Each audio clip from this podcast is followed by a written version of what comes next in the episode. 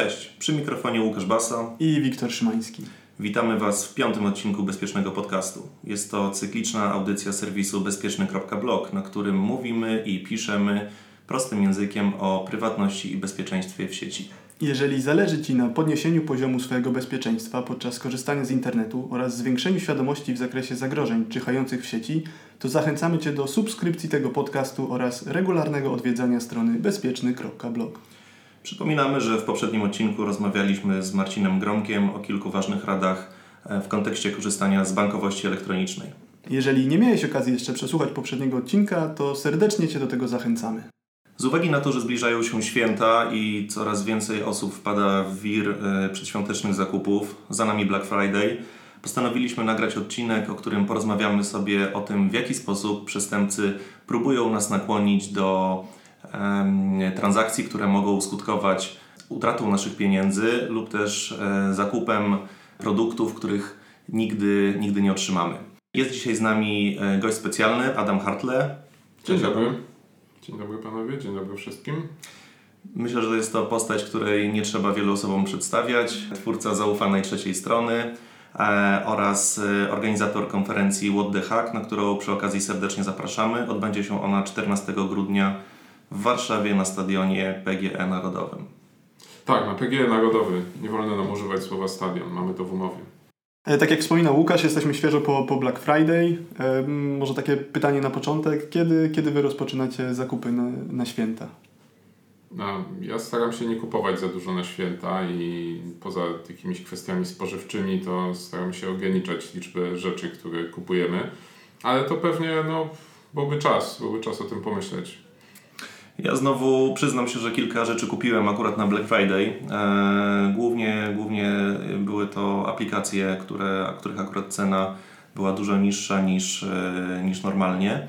E, no natomiast zbliżają się święta, no i zaczynamy myśleć o prezentach. Ja jestem osobą wygodną, która nie za bardzo lubi chodzić po sklepach, w związku z czym dużo pewnie z tych prezentów zostanie przeze mnie kupionych przez internet. Adam, a ty, czy ty korzystasz ze sklepów internetowych? Jeżeli kupujesz rzeczy, to stacjonarnie? Kierujesz się opiniami blogerów? A w zasadzie nie pamiętam, kiedy ostatnio kupowałem coś w sklepie stacjonarnym innego niż rzeczy spożywcze albo jakieś ubrania. 90% zakupów, myślę spokojnie, mogę powiedzieć, wykonuję w sieci. No i z reguły sam sobie szukam tego, co mnie interesuje. Okej, okay. będziecie robili zakupy mm, przez internet. Y, do tego wykorzystujecie smartfon czy komputer? Zdarza mi się już kupować ze smartfona na Allegro, jeżeli dobrze wiem, czego szukam i to są jakieś w miarę standardowe towary. Nie wiem, ostatnio książkę ze smartfona kupowałem, no bo na, w aplikacji Allegro akurat da się w miarę jakoś sensownie przejrzeć te oferty, je posortować i, pofiltrować. Nie jest to tak wygodne jak na komputerze, ale jest wykonalne, a nie chciało mi się laptopa wyciągać dla jednego zakupu. Natomiast na co dzień, jeżeli coś planuję kupić, to raczej otwieram komputer, bo jednak wygodniej chociażby przeczytać kilka opinii i porównać oferty, poprzełączać się między zakładkami. Ja jestem znowu po drugiej stronie. Głównie wykorzystuję e, smartfona do zakupów. Tutaj akurat pokazuje się moje lenistwo, bo nie chce mi się zwyczajnie e, wyciągać komputera. Wolę zrobić to za pomocą telefonu, leżąc sobie wygodnie na kanapie. Okej, okay, mamy dwie tutaj skrajne strony. E, mamy komputer, który jest głównie wykorzystywany i smartfon. Czy jest różnica w bezpieczeństwie, jeżeli chodzi o wykonywanie zakupów z tych urządzeń? Wydaje mi się, że nie, bo tak naprawdę według mojej wiedzy większość pułapek nie tkwi w technologii, a tkwi w człowieku i jeżeli ktoś da się oszukać na komputerze, to da się oszukać na smartfonie i na odwrót, tak więc nie, nie wydaje mi się, aby narzędzie do, do łączenia z internetem istotnie wpływało na bezpieczeństwo wykonywanych tam czynności. A co myślisz o tym, e, gdybyśmy spojrzeli na to z punktu widzenia tego, że na smartfonie bardzo często wykorzystujemy do tego dedykowane aplikacje? E, wydaje mi się, że e, można przyjąć taką tezę, że jeżeli chodzi o takie przekręty, to dużo łatwiej e, przestępcy jest stworzyć fałszywą stronę internetową, która będzie udawała jakiś sklep, jakiś portal aukcyjny, niż stworzyć aplikację, która będzie to imitowała i jeszcze w jakiś sposób podrzucić temu człowiekowi na telefon. Tak, ale tylko w momencie, jeżeli ty jesteś przyzwyczajony do tego, że zakupy robisz przez e, dedykowane aplikacje mm, sklepów czy serwisów. Jeżeli mm, wchodzisz w porównywarkę cenową albo tak naprawdę szukasz e, sklepów, które mają najniższe ceny, to mm, ryzyko wydaje mi się takie same, poziom ryzyka wydaje mi się taki sam na, na obu urządzeniach. Tak naprawdę no, zastanawiam się, z jakich aplikacji zakupowych w ogóle można korzystać na telefonie i wyobrażam sobie, że pewnie Ceneo już umożliwia zakupy w aplikacji, ale go na pewno, nie wiem czy nawet czy Amazon ma w ogóle swoją aplikację, no pewnie powinien, ale nigdy nie używałem. I wydaje mi się, że jeżeli ktoś wejdzie na stronę Ceneo, wejdzie na stronę Allegro, wejdzie na stronę Amazona, no to poziom bezpieczeństwa będzie porównywalny z zakupami w aplikacji. Faktycznie podmiana aplikacji jest nieporównywalnie trudniejsza niż podmiana strony, ale jeżeli użytkownik świadomie wejdzie na konkretną witrynę, wpisze jej adres, bo ją zna z głowy, to raczej nie widzę tutaj większego ryzyka, o ile skorzysta z którejś z tych zaufanych witryn, która weryfikuje tożsamość i wiarygodność e, oferentów. Mhm, czyli wszyscy doszliśmy do jednego wniosku, że e, najwięcej zagrożeń jest w momencie, kiedy korzystamy z, ze sklepów poprzez przeglądarkę internetową, bez różnicy, czy jest to smartfon, czy jest to e, komputer.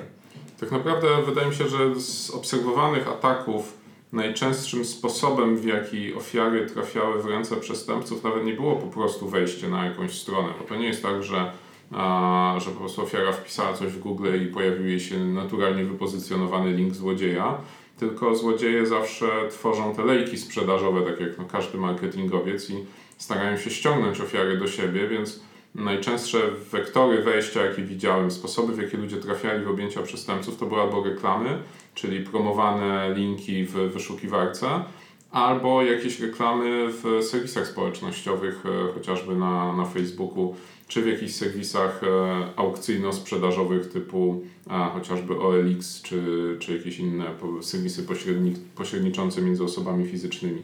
Więc takie zwykłe przeszukiwanie internetu i pod warunkiem, że ktoś nie klika w reklamy, a nie wydaje mi się, żeby miało sporą szansę zaprowadzić na stronę złodzieja, no bo jest ich znacząco liczbowo mniej niż, e, niż stron prawdziwych sklepów. Najgorszym sposobem jest reagowanie na reklamy i super atrakcyjne oferty, które są zbyt dobre, żeby były prawdziwe. Wspomniałeś o bardzo fajnej rzeczy, bo yy, jeżeli chodzi o takie reklamy, to bardzo często Mm, jest to wykorzystywane przez media społecznościowe. Tak naprawdę przestępcy zauważyli, że jeżeli mamy jakąś atrakcyjną ofertę, to y, za pomocą mediów społecznościowych wieść o niej się szybko, szybko roznosi w sieciach kontaktów. E, jedne osoby zaczynają udostępniać, wyświetla się to kolejnym osobom, kolejne osoby zaczynają udostępniać i wśród znajomych tych wszystkich osób, które udostępniły, na pewno znajdą się takie, na które na tą stronę wejdą, a następnie spróbują dokonać zakupu. Co się może wydarzyć dalej? To wszystko zależy od tego, jak skonstruowana została strona i może to trochę głupio zabrzmi, ale ja naprawdę jestem zaskoczony kreatywnością y, przestępców, którzy wymyślają coraz to nowe metody, żeby te pieniądze od y, ofiar ściągnąć. Może warto przy tej okazji podsumować trochę, jakie okazje mogliśmy spotkać w zeszłych latach. Były, z tego co ja korzystam, pamiętam, to były bony do Biedronki, e, to były wyprzedaże różnego rodzaju produktów, e, Raybany, promocje na, na Alibabie, na Amazonie, czy promocje usług cyfrowych typu darmowe konta, czy tam tanie konta do, do Netflixa. Czy coś Wam jeszcze przychodzi do głowy? Tak naprawdę złodzieje sprzedają wszystko, co, co się sprzedaje i z takich sklepów e, o szerszym asortymencie chyba najpopularniejsza zawsze jest elektronika i AGD, a ze sklepów bardziej, no nie wiem czy dobre słowo niszowych, ale była swojego czasu dosyć spora fala sklepów e, z odzieżą, obuwiem, czy poszczególnych marek, czy ogólnym. A cechą ich wspólną zawsze były zbyt duże rabaty, aby ten biznes mógł w jakikolwiek sposób działać. Oprócz tego, że mamy atrakcyjne ceny pewnych produktów, to tak jak opisywałeś w artykule na, na swojej stronie, przestępcy często tworzą fałszywe sklepy, które, których ceny, w których ceny produktów wydają się rynkowe lub odrobinę poniżej rynkowych i dopiero w momencie zakupu przekierowują ofiary na czy to fałszywe bramki płatności, czy to jest ciekawy sposób kradzieży pieniędzy, na prawdziwe bramki płatności, tylko w których towar zamówiony trafi do nich, a nie, nie do ofiar. Tak, to taki nowy trend, w sumie obserwujemy go dopiero od paru miesięcy. fałszywą bramkę płatności, czyli tą stronę, gdzie wybieramy przez jaki bank wyślemy płatność sprzedawcy, można dosyć łatwo rozpoznać, wystarczy popatrzeć w jej pasek adresu. Jeżeli jesteśmy na stronie .paya, to powinno tam być .pay.pl, jak jesteśmy na stronie payu, to powinno tam być payu.pl i przeczytanie treści tego paska adresu z reguły pozwala nam potwierdzić, czy płacimy na stronie prawdziwej, czy na stronie fałszywej. Natomiast y, udało się przestępcom wymyślić scenariusz, w którym ten adres bramki płatności jest prawdziwy. Tylko że po zakupy w jakimś sklepie albo odpowiadamy na jakąś ofertę w serwisie mm, ogłoszeniowym, ktoś nam wysyła link do płatności i nie zwracamy uwagi na podmiot, który tak naprawdę jest e, tym sprzedającym. Na tej stronie pośrednika płatności, gdzie wybieramy swój bank, jest też informacja, jakiej poszukamy o tym, kto tak naprawdę sprzedaje ten towar. Może się zdarzyć, że złodziej podeśle nam link do zakupów, które sam zrobił i my mu je opłacimy. Więc warto zawsze zwracać uwagę na sytuację, kiedy to nie jest ciąg zakupów, w których na koniec pojawia się płatność, tylko to jest jakaś nietypowa sytuacja, gdzie na przykład robimy zakupy e, u jakiejś osoby fizycznej na Elixie, a ona nam wysyła link do płatności przez DotPaya albo PayU. Kwota się będzie zgadzała, niestety w opisie transakcji nie ma informacji o towarze, jaki kupujemy, ale jest informacja o sklepie, jaki nam to sprzedaje. Więc e, no, nigdy osoba fizyczna nie będzie użytkownikiem bramki PayU, bramki .paya, a jeżeli kupujemy to od kogoś, kogo po prostu znaleźliśmy w internecie, to nie powinien nam wysłać linka do szybkiej płatności. Jeżeli na coś takiego traficie, to skonsultujcie to z kimś, kto, kto mógłby Wam pomóc zweryfikować, czy ta transakcja jest prawdziwa, czy nie. Czyli uważajmy na linki, na, sprawdzajmy te linki, które klikamy, które ktoś nam podesłał, e, niezależnie czy to jest przez czat, przez e, wiadomość SMS czy, czy mailową e, i weryfikujmy również to, na jaki podmiot została dana transakcja wystawiona. Warto tutaj też to uzupełnić, że być może to nie wiąże się bezpośrednio już z zakupami, ale bardzo podobnym scenariuszem, który ostatnio y, często występował na mediach społecznościowych, był scenariusz, w którym użytkownicy Facebooka dostawali wiadomość od swoich znajomych z prośbą o podanie kodu BLIK. BLIK jest to metoda y, szybkich płatności, która polega na tym, że za pomocą aplikacji bankowej możecie wygenerować sobie sześciocyfrowy kod, który może być następnie wykorzystany do tego, żeby wypłacić na przykład z bankomatu pieniądze. Przestępcy zauważyli, że e, wiele osób e, posiada bardzo proste hasła do Facebooka. E, pozyskiwali je no, w różny sposób. Mogli je pozyskać z wycieków danych z innych serwisów, mogli dostać się do skrzynki mailowej i spróbować odzyskać hasło do Facebooka. To jest nieistotne. Natomiast scenariusz polegał na tym, że po przejęciu konta facebookowego była wysyłana wiadomość do wszystkich znajomych ofiary, z prośbą o to, żeby przesłać kod LIK, e, ponieważ ten przestępca e, udawał, że e, w imieniu swojej ofiary, że znajduje się w bardzo trudnej sytuacji, potrzebuje na chwilę jakichś środków finansowych i obiecywał, że je za chwilę odda. Warto w takich sytuacjach skontaktować się z naszym znajomym innym kanałem, na przykład zadzwonić do niego wprost i, i uniknąć, e, uniknąć sytuacji, w której staniemy się e, ofiarą tego scenariusza. Ja bym tu jeszcze dodał, że oprócz tego scenariusza z blikiem, e, ja przynajmniej zamawiając towary w większości, nie odbier- w większości przypadków nie odbieram ich w sklepie, tylko zamawiam je do, do paczkomatu. No i zdarzają się sytuacje, gdy tych przesyłek mam na tyle dużo, że już nie pamiętam, która kiedy przychodzi i którą o której godzinie, czy którego dnia miałbym odebrać po prostu tego nie śledzę. I przestępcy też zauważyli, że Polacy często korzystają z, z paczkomatów, dlatego jednym z rodzajów przekrętów jest y, wysyłanie y, SMS-ów z prośbą o dopłatę za, za daną paczkę. Mm, akurat Impost przeszedł teraz w całości na aplikację mobilną. Y, powiedział, że nie będzie wysyłał SMS-ów do, do klientów, co uważam za bardzo ciekawy ruch. Ja osobiście bardzo chętnie korzystam z aplikacji i wydaje mi się ona dobrze zrobiona. Podsumowując, jeżeli otrzymalibyście wiadomość SMS o tym, że należy dopłacić pewną kwotę do przesyłki impostowej, to w 99% jest to wiadomość fałszywa. Tutaj warto uzupełnić, że w dobie mm, zbliżających się świąt yy, pewnie te scenariusze będą yy, korzystały z tych samych mechanizmów, a mogą być zupełnie inne. Mówimy tutaj o impoście, ale yy, może się zdarzyć sytuacja równie dobrze, że będzie to e, scenariusz, w którym y, będzie udawany, przestępca będzie się podszywał pod y, inną firmę kurierską typu tam DHL, UPC, E, UPS, przepraszam, e, i tak dalej. Więc e, wszystkie takie sytuacje, w których dostajecie informacje różnym kanałem, może być to mailem, może być to SMS-em, że paczka wymaga dopłaty, w takich sytuacjach najlepiej skontaktować się ze sprzedawcą lub z firmą kurierską. Chciałem też jeszcze dodać jeden, no, mogę powiedzieć, dla mnie trudny do, do zrozumienia scenariusz, w którym trudny do zrozumienia w tym sensie, że a, trudny do zrozumienia dla ofiary, gdzie przestępca wysyłając SMS-a z tym linkiem do dopłaty, w nazwie tego SMS-a umieszcza ciąg znaków, jaki mu się podoba.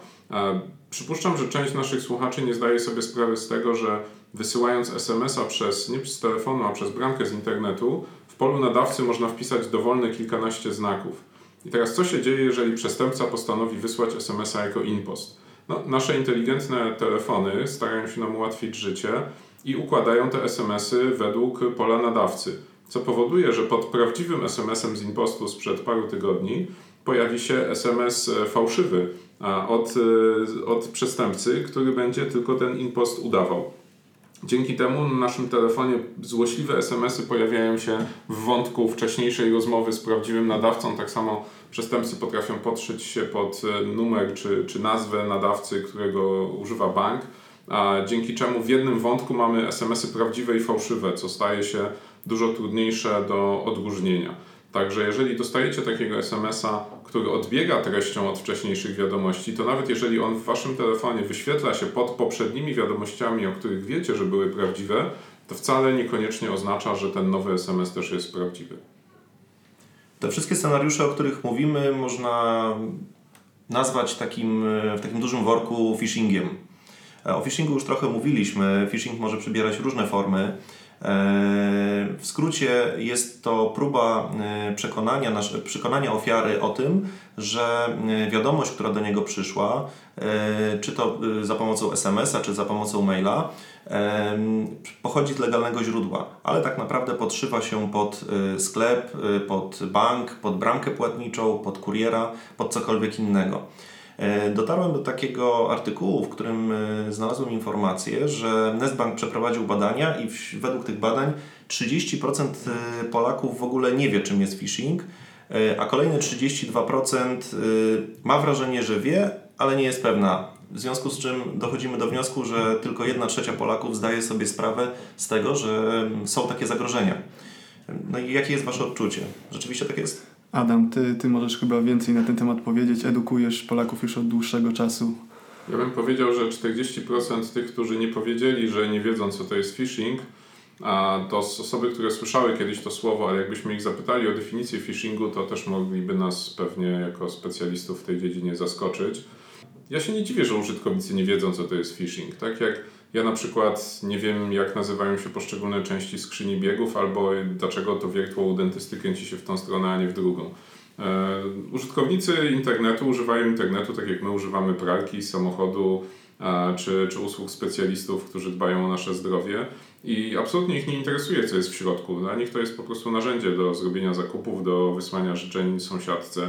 E, I tak to powinno działać i to powinno być na tym poziomie bezpieczne my się nie zastanawiamy, czy, czy wiertło u dentysty przeszło certyfikację i, i nie zaglądamy w dokumentację atestu, nie wiem, narzędzia, którym mechanik otwiera nam skrzynię biegów, tak? Ufamy specjaliście, który, któremu po prostu oddajemy te, te rzeczy do zrobienia, a niestety w internecie nie mamy tego kontaktu ze specjalistą, tak? Tam może po drugiej stronie ktoś się podszyć. Jak przyjeżdżamy do warsztatu naprawić samochód, to mamy zaufanie, że tam siedzi ktoś, kto no, w założeniu ma interes w tym, żeby go nie zepsuć, a w internecie niestety trafiamy na przypadkowych usługodawców i nigdy nie wiemy, czy oni mają dobre intencje, czy złe. Więc jest to bardzo trudne zadanie postawione przed użytkownikiem, żeby on ocenił, czy to, co spotkał, jest prawdziwe, czy fałszywe, czy ktoś go oszukuje, czy nie oszukuje.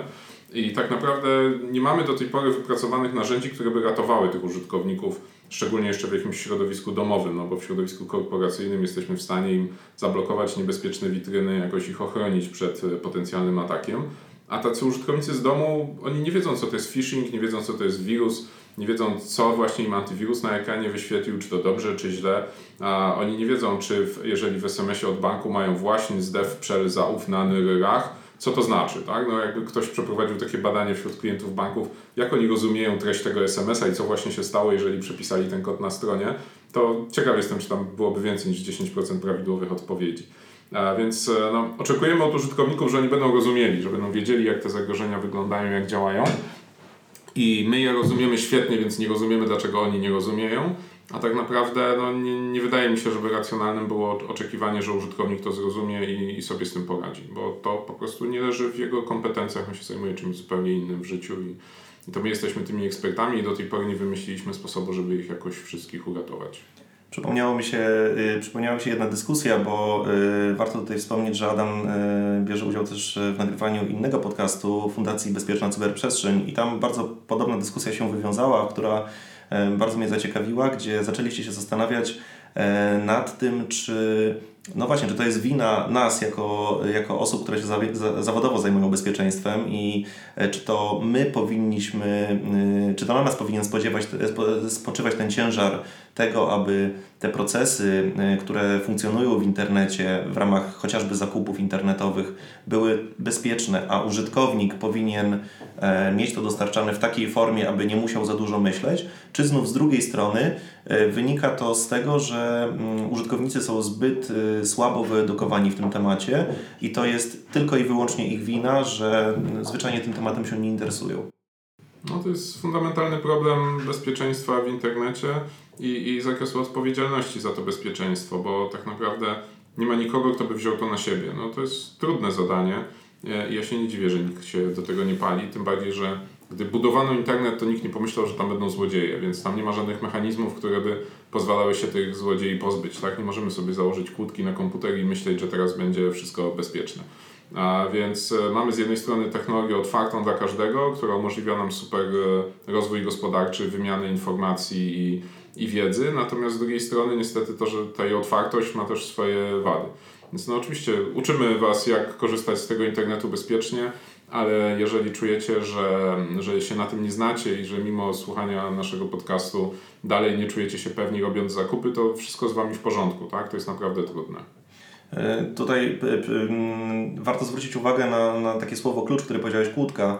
Wie, wielu internautów myśli, że jeżeli y, gdzieś dokonuje jakichś transakcji w internecie i ta kłódka się pojawia, no to ogólnie jest bezpiecznie. Ja w rodzinie miałem ostatnio taki przypadek, pozdrawiam Edytę, której wyświetlił się taki komunikat reklamowy, który zachęcał do tego, aby ściągnąć złośliwe oprogramowanie na, na, swoje, na swoje urządzenie. No i usłyszałem, y, że no przecież tam w adresie była kłódka, więc dlaczego miałem tego nie ściągnąć? No wydawało się, że jest bezpiecznie. Jest kłódka, kłódka jest zamknięta, w związku z czym jest bezpieczna. Dlatego warto to podkreślić, że żyjemy w czasach, w których ta kłódka zupełnie nie, nie za wiele wspólnego ma z bezpieczeństwem, z uwagi na to, że ona mówi tylko o tym, że to połączenie jest szyfrowane tylko że to połączenie szyfrowane może zarówno kierować do mm, prawdziwej strony e, organizacji typu, typu bank, typu sklep, typu y, bramka płatnicza, y, ale równie dobrze może to połączenie szyfrowane kierować do serwera przestępców. Dlatego ta kłódka fajnie, że jest, natomiast drodzy słuchacze, nie, nie opierajcie o to swojej świadomości w zakresie bezpieczeństwa, że jeżeli ona jest, to znaczy, że wszystko jest w porządku. Ja chciałbym na, na, w tym momencie poruszyć y, też inny temat, bo zwracamy uwagę na to, żeby robić zakupy w sklepach y, zaufanych, żeby płacić y, przez zaufane środki, czy to, czy żeby sprawdzać też adresy z tych pośredników płatności, sprawdzać adresy strony bankowości internetowej. U mnie w rodzinie był ostatnio taki przypadek, że ktoś z rodziny dokonywał zakupów na właśnie mm, prawidłowej stronie mm, dostawcy, zapłacił z prawidłowej strony e, wybrał prawidłowego kuriera i chwilę po tym, jak tej transakcji dokonał, otrzymał SMS-a, że e, należy dopłacić e, jakąś kwotę do, do swojego zamówienia. Więc wszystko zostało wykonane prawidłowo i było wykonane na, na prawdziwych stronach i Teraz można się zastanawiać, czy to był naprawdę przypadek, że dostał tego SMS-a od przestępców, żeby e, wykonać dopłatę, o której mówiliśmy, z linkiem kierującym do fałszywej strony, czy po drodze e, jego dane gdzieś wyciekły. I teraz trzeba mm, powiedzieć słuchaczom, że to, że my podajemy dane na jakiejś stronie, to te dane przechodzą, znajdują się nie tylko na serwerach dostawców, ale są przekazywane również do y, firmy, która będzie tą paczkę wysyłała. I gdzieś po drodze może siedzieć jakiś człowiek, który mm, podzieli się tymi danymi z przestępcami, lub y, będzie występowała w tych systemach, y, w których te dane się znajdują, jakaś luka, która udostępni przestępcom dostęp do tych danych. Tutaj możemy wskazać taki case, który był dość, dość szeroko obił się w mediach, czyli case morele.net, gdzie dane klientów wyciekły. Tak, to jest e, idealny scenariusz oszustwa dla złodziei, gdzie na żywo czytają nasze zamówienia ze sklepu internetowego i kilka minut po dokonaniu zakupu otrzymujemy SMS-a. Znowu, gdzie złodziej w nadawcy SMS-a wpisuje jakieś słowo kojarzące się ze sklepem, w którym właśnie zrobiliśmy zakupy, podszywa się pod jego markę i następnie prosi nas o dopłatę złotówki na stronie fałszywego pośrednika płatności. Tego typu incydenty niestety się zdarzają i mają dosyć spore żniwo wśród ofiar. Zastanawiam się, jak skutecznie się bronić przed tym. Na pewno y, warto zastanawiać się nad tym, czy potrzebujemy w każdym sklepie konto, y, mieć założone konto. Często w ramach tego konta musimy podać wszystkie swoje pełne dane, pełny adres, numer telefonu itd. Tak Wiele, wielu sprzedawców y, oferuje właśnie możliwość zamawiania chociażby do paczkomatu, gdzie zwyczajnie nie jest potrzebny nasz adres, nie jest potrzebne nic poza nazwą paczkomatu i numerem telefonu. E, natomiast e, zastanawia mnie to, dlaczego sklepy nadal wymagają tego adresu. Ja kilkukrotnie już e, miałem taką zagwozdkę. Jeżeli ja zamawiam towar do paczkomatu, to dlaczego ten sklep chce ode mnie wszystkich moich danych? No, sklep chce mieć dane pewnie, żeby więcej informacji o nas mieć i zwiększyć swoją wartość. Kiedy ktoś kupuje jakiś biznes w internecie, to bardzo często jego wycena polega na ilości informacji, jakie ma o swoich klientach. Także nawet kupując coś w sklepie i płacąc mu pieniądze, dalej jeszcze jesteśmy zmuszani do tego, żeby zapłacić swoimi danymi. Ja ostatnio wzbudziłem jakąś straszną kontrowersję w internecie, gdzie ktoś narzekał, że mm, korzystanie z darmowego Wi-Fi w Pendolino wymaga podania adresu e-mail.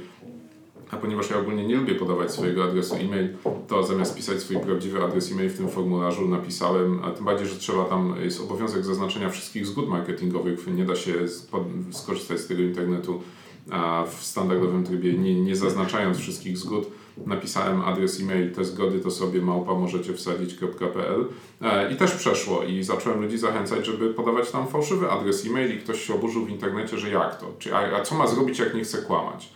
No, a wtedy odpowiedziałem, że jak nie chce kłamać, to niech poda prawdziwy adres e-mail i po problemie, tak, rozwiązanie jest dosyć proste. E, I zacząłem namawiać ludzi do tego, że no naprawdę warto podawać fałszywe dane w sklepach internetowych. No oczywiście w jakimś zakresie ja kiedyś wpadłem, bo w jakimś programie lojalnościowym, e, który rozdaje takie fizyczne, plastikowe karty, nakłamałem tyle, tak dużo w formularzu, że kiedy chciałem tą kartę sobie zwirtualizować w telefonie, to nie byłem w stanie uzyskać dostępu do swojego konta w tym programie, bo zapomniałem, co nakłamałem, więc dobrze kłamać konsekwentnie i sobie notować, co się nakłamało. Ale absolutnie zachęcam do tego, żeby kłamać w formularzach e, rejestracyjnych w hotelu. Ja na przykład wszędzie mam numer dowodu ABC 1, 2, 3, 4, 5 i nikt do tej pory nie zwrócił na to uwagi. Moja data urodzenia zawsze 1 stycznia 1970 i też jakby no, nikt tego nie sprawdza. PESEL też mam zmyślony. A no po co komuś w hotelu mój PESEL i, i numer dowodu osobistego, tak? Nie zamierzam nic kraść, nie zamierzam rozrabiać. Mają mój adres e-mail, mają mój numer karty, mają mój numer telefonu i to powinno w zupełności wystarczyć i znają moje imię i nazwisko. E, więc faktycznie przy zakupach internetowych naprawdę nie musimy tych wszystkich danych podawać, szczególnie jeżeli odbieramy towar w paczkomacie, to możemy się wszyscy nazywać Jan Kowalski i mieszkać przy ulicy Bukietowej 1 w Warszawie i też będzie dobrze. Ważne tylko, żeby pamiętać jaki numer telefonu, jaki adres e-mail podaliśmy, żeby móc skontaktować się z kurierem czy, czy swoją przesyłkę odebrać. Popsujemy statystyki. Wszystkie paczki będą na Bukietową 1 przychodzić i się okaże, że jest tak, tylko jakiś, jeden klient. Tak, jakiś big data tam siądzie i, i zacznie szukać błędów w systemie. No, mam nadzieję, że, że nasi słuchacze e, skorzystają z tej rady, bo naprawdę nie musicie oddawać swoich danych przypadkowym podmiotom na rynku tylko dlatego, że o nie poprosiły. Tak? To jest trochę takie, taka tradycja, nie wiem, podległości, że jak ktoś nas prosi o nasze informacje, to my je podajemy. E, bądźcie trochę rebeliantami i, i odmówcie podania tych informacji tam, gdzie one nie są absolutnie konieczne. No właśnie, fajnie, że pojawił się ten temat y, rad, bo to, to jest celem tego odcinka. Y, zbliżają się święta, zbliża się szał zakupowy. E, każdy z nas będzie miał pewnie tych paczek zamówionych wiele. E, na wiele paczek będzie czekał. E, jakie jeszcze inne rady macie dla, dla naszych słuchaczy w kontekście zakupów przez internet?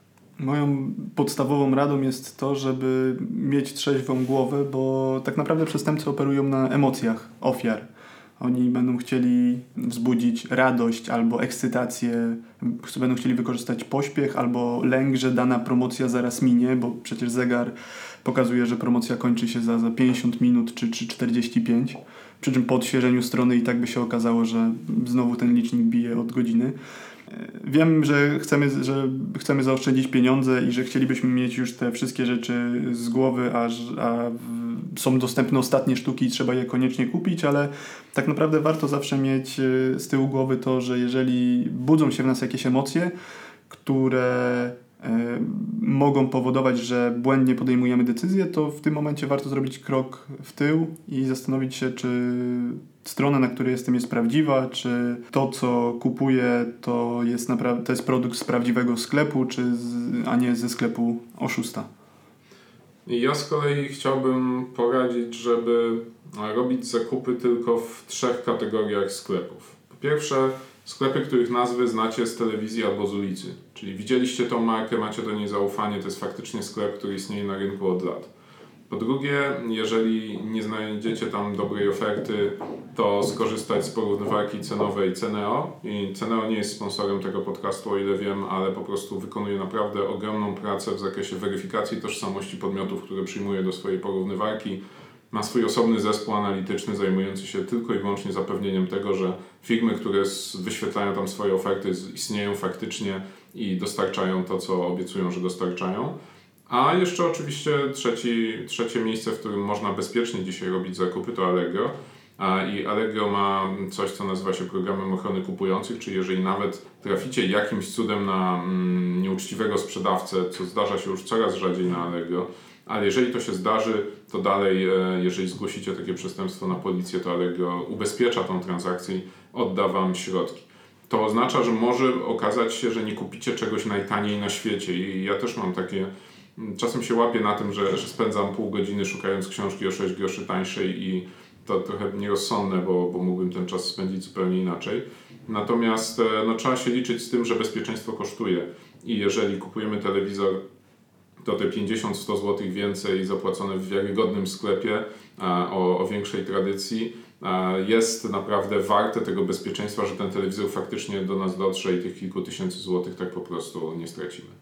To ja jeszcze ze swojej strony dołożę y, dwie rady odnośnie sposobu płatności.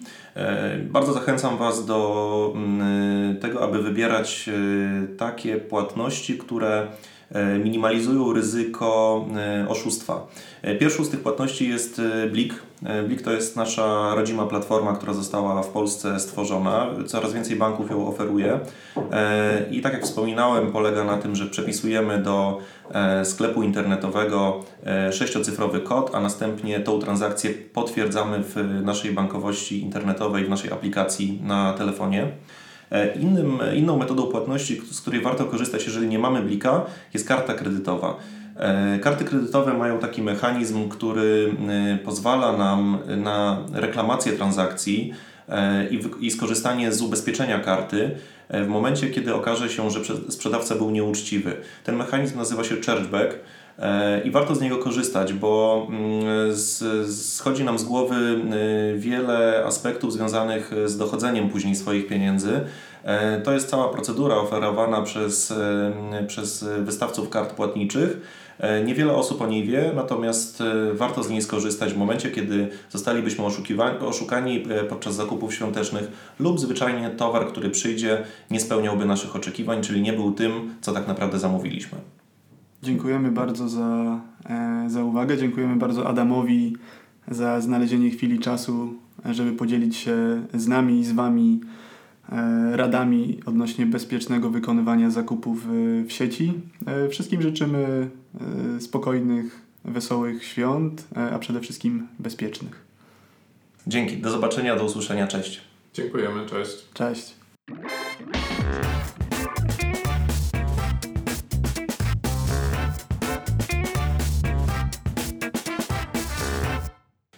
Dziś porozmawiamy o tym, w jaki sposób łatwo i szybko można znacznie podnieść e, poziom bezpiecznego.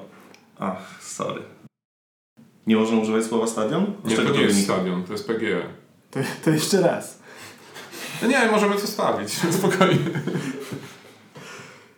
Yy, tak, można puścić coś takiego, że... Tak, tak ja nie mam z tym żadnego problemu. Ja tej umowy nie podpisywałem. Em, Myślę, że tutaj. e, Dobra, zapętliłem się. Wybrnij. Przepraszamy Dobra. za amatorszczyznę. Respekt.